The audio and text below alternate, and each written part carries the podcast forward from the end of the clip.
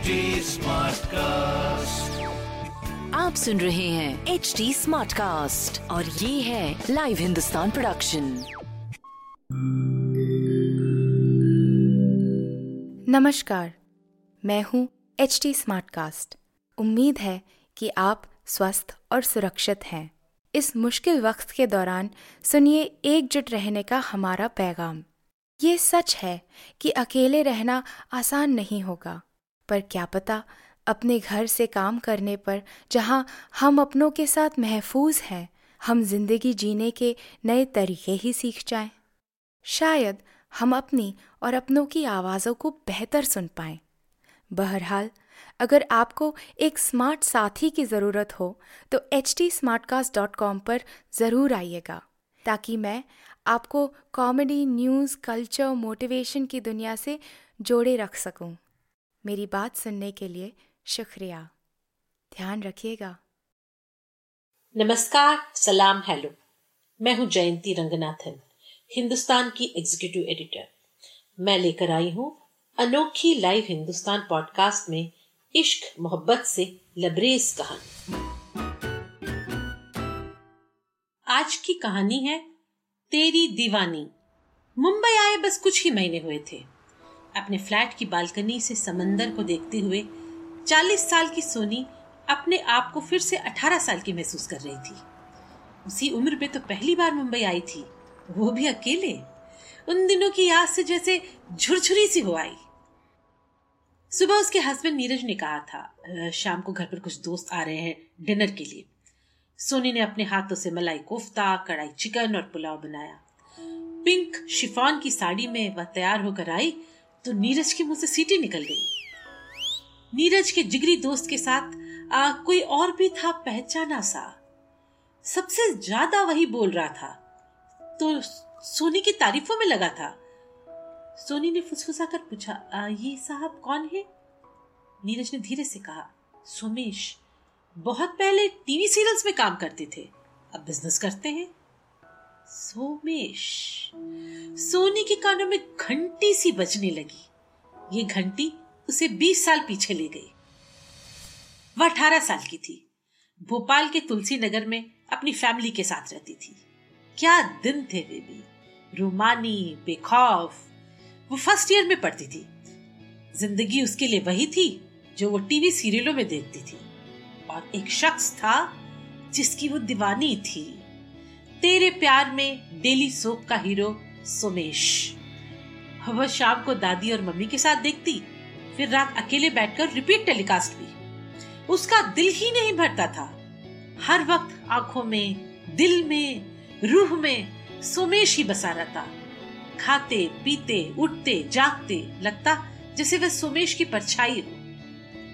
फिर एक एपिसोड में सोमेश ने अपनी गहरी आवाज़ में हीरोइन निशी से कहा तुम कहती हो, मुझसे प्यार करती हो। क्या कर सकती हो इश्क में मेरे लिए? ये सुनकर टीनेजर सोनी के दिल की धड़कन रुक गई।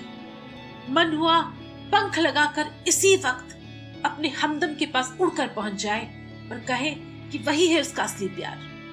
देखो, मैं तुम्हारे लिए कुछ भी कर सकती हूँ। गले गले तक उसके नशे में डूबी, सोनी ने उन दिनों सोमेश की तरह बैडमिंटन खेलना शुरू कर दिया।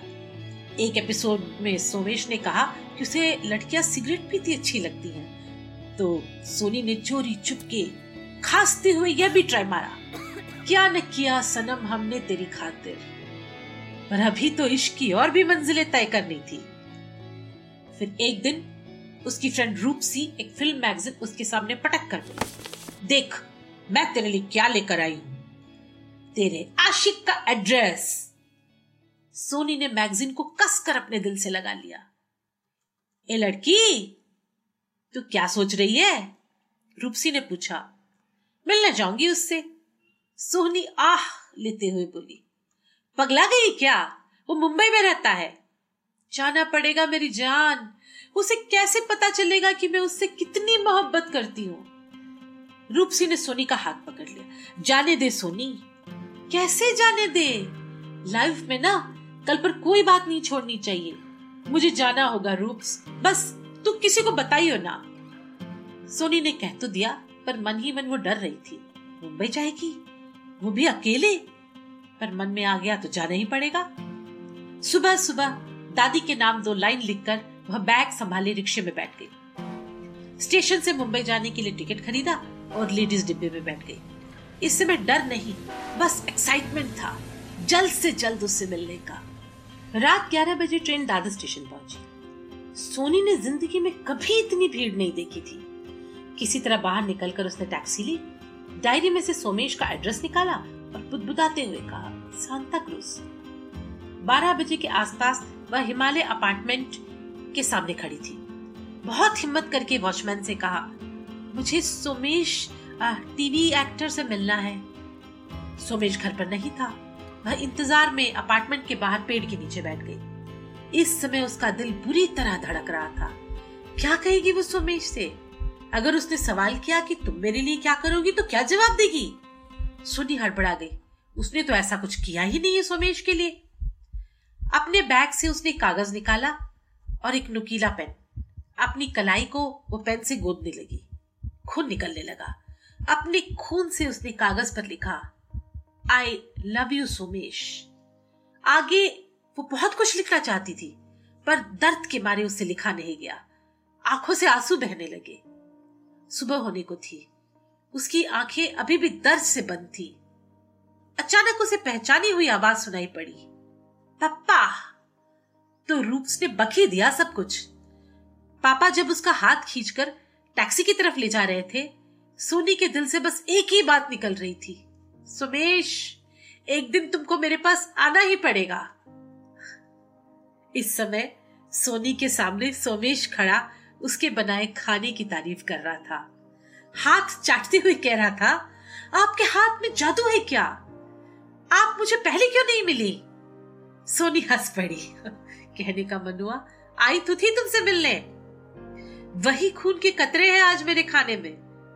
सोमेश कभी समझ नहीं पाएगा इस हँसी का राज। एक दीवानी की हँसी पूरे कमरे में गूंजने लगी। मैं जयंती रंगनाथन आपसे विदा लेती हूँ। आप मुझ तक अपनी बात पहुँचा सकते हैं फेसबुक ट्विटर और इंस्टाग्राम के ज़रिए।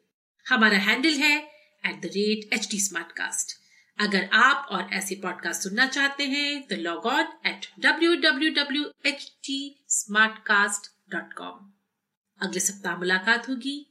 एक नए इश्क की दास्तान के साथ सुनना न भूलिए।